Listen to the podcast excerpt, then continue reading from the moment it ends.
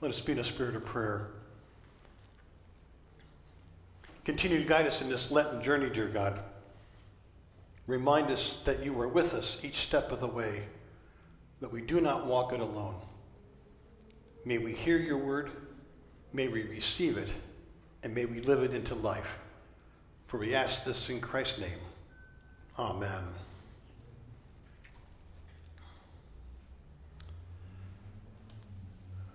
We actually have two gospel lessons this morning. The first was offered by the young adults in our, in our bridge class who did a wonderful presentation of our Lenten liturgy this morning. And there they were referring to a story in the Gospel of Matthew, a story where Jesus is eating with a tax collector whose name is Matthew. And during that meal, we learn from Matthew's Gospel that other tax collectors and, according to Matthew, other sinners join in that meal. Now, somehow the Pharisees learn about this meal and questioned his disciples by saying, Why does your teacher eat with tax collectors and sinners? How can he do this? Doesn't he know the rules and the standards, the way that we do things? This is just so wrong. The Pharisees are in the dark. And then in our gospel reading, we've met Nicodemus. Now, Nicodemus is also a Jewish leader, a Pharisee, but he's convinced by Jesus' actions that Jesus is a teacher who has come from God. Now, this story takes place at night, and it comes immediately following a story of Jesus overturning the tables in the temple. And the Pharisees and the religious leaders of the day are not happy with Jesus at all. So it's important for us to hear that not all the Pharisees are condemning Jesus, that there are individuals like Nicodemus who see him as a man of God and have questions. And the symbolism here of Nicodemus coming at night is, is very significant because it reminds us that the Pharisees truly are, are in the dark, including Nicodemus. And this sense of darkness is a, a prominent image in the Gospel of John. But Nicodemus, Nicodemus has a glimpse of light in front of him, and he's not quite sure about that light. But rather than sitting back and being in the darkness, he decides to go after that light and try to discover more about it. And so he comes to Jesus at night with questions. Now, as I shared with the children, I think it must have taken a whole lot of courage for Nicodemus to make this venture to find Jesus at nighttime. What would his friends say? What would his peers think about him going and having a conversation with Jesus and recognizing Jesus as a man from God? Would they criticize him? Would they hurl insults at him? Would they push him aside or maybe push him outside their own group? I would think that for Nicodemus there was quite a bit of fear that in making that journey and undertaking stepping outside of the boundaries of the group. But Nicodemus, like so many people, was curious. Curious about his faith. Maybe not quite ready to take a plunge, but he took that first step. It's always easier to stand back and stay with the crowd and stay in the darkness than it is to seek out the light. Now, all too often, we might find ourselves in a dark place. And rather than seeking a, a way out, we might decide that it's just easier to stay where we are because out beyond the darkness, there might be more darkness. And it might actually be better where we are now than taking a chance of stepping out where that is. It takes a lot of courage to step out of the places that we find ourselves. And for some, being in the darkness serves their own purpose, and it becomes their norm. They become unaware of where they are and the walls that they have built up around them because those walls block out any semblance of the light.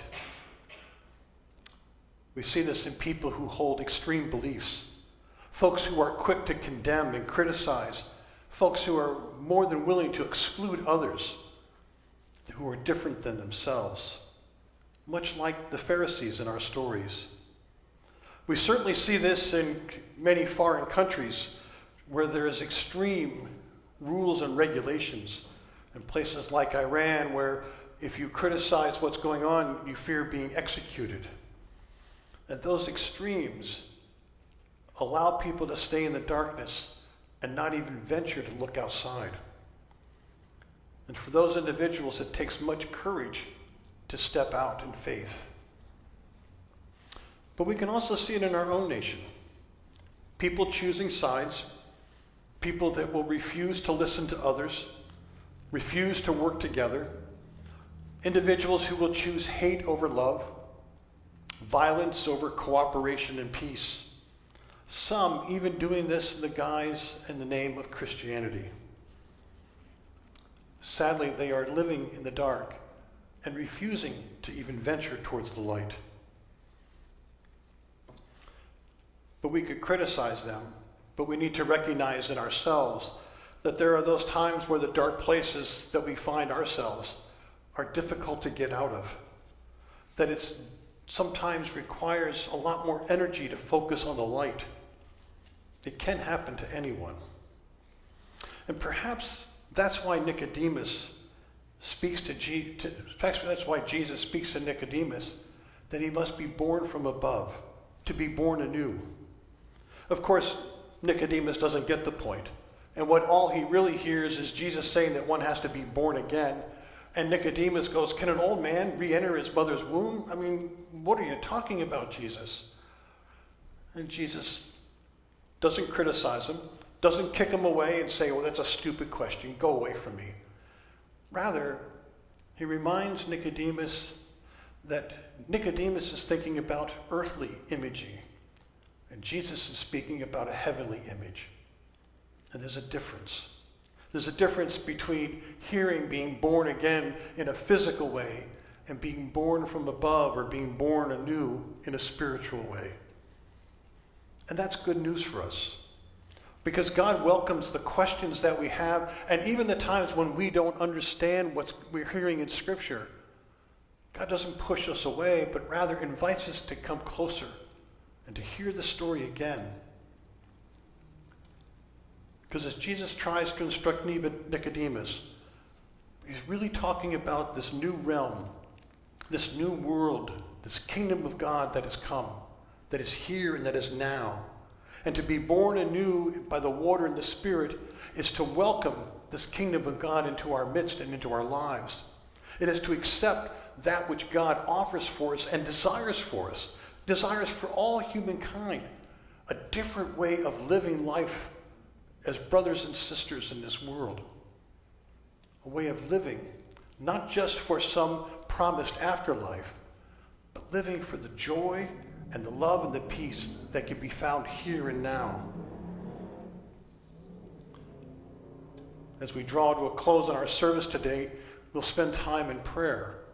And in that time of prayer, we'll offer the prayer that Jesus offered to God and offered to his disciples and offers to us.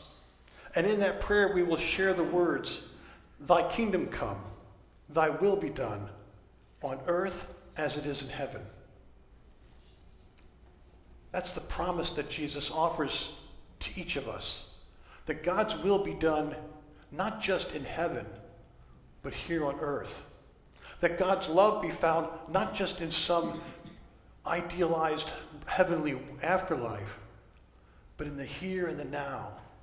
That we enjoy that life, that we enjoy that love, that we know that peace within ourselves. That's the light that Jesus brings to us.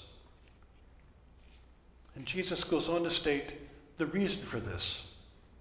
For God so loved the world that God gave the Son, so that everyone who believes in him will not perish, but may have eternal life. Indeed, God did not send the Son to condemn the world, but rather that the world might know him and be saved through him.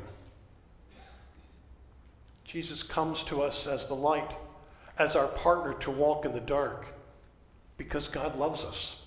And God desires for us that we live in the light, live in the love, and not in the darkness. but it takes courage to step into the light. But again, as I shared with the children, Jesus shows us the way.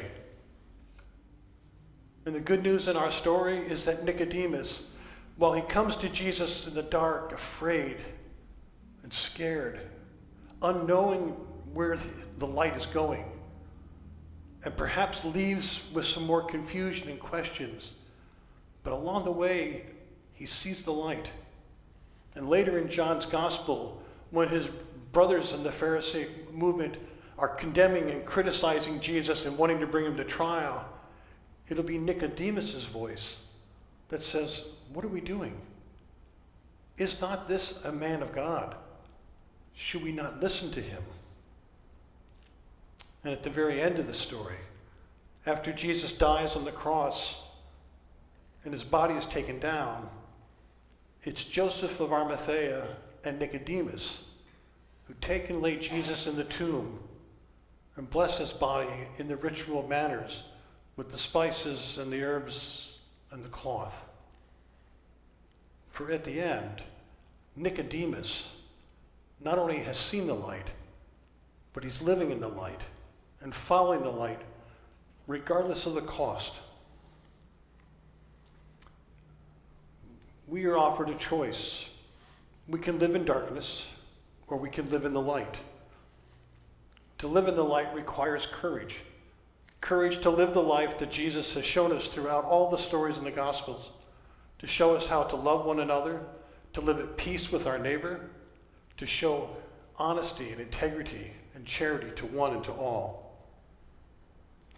The choice begins with belief, believing in Jesus that he is the light, but then it's revealed in the actions and the lives that we live.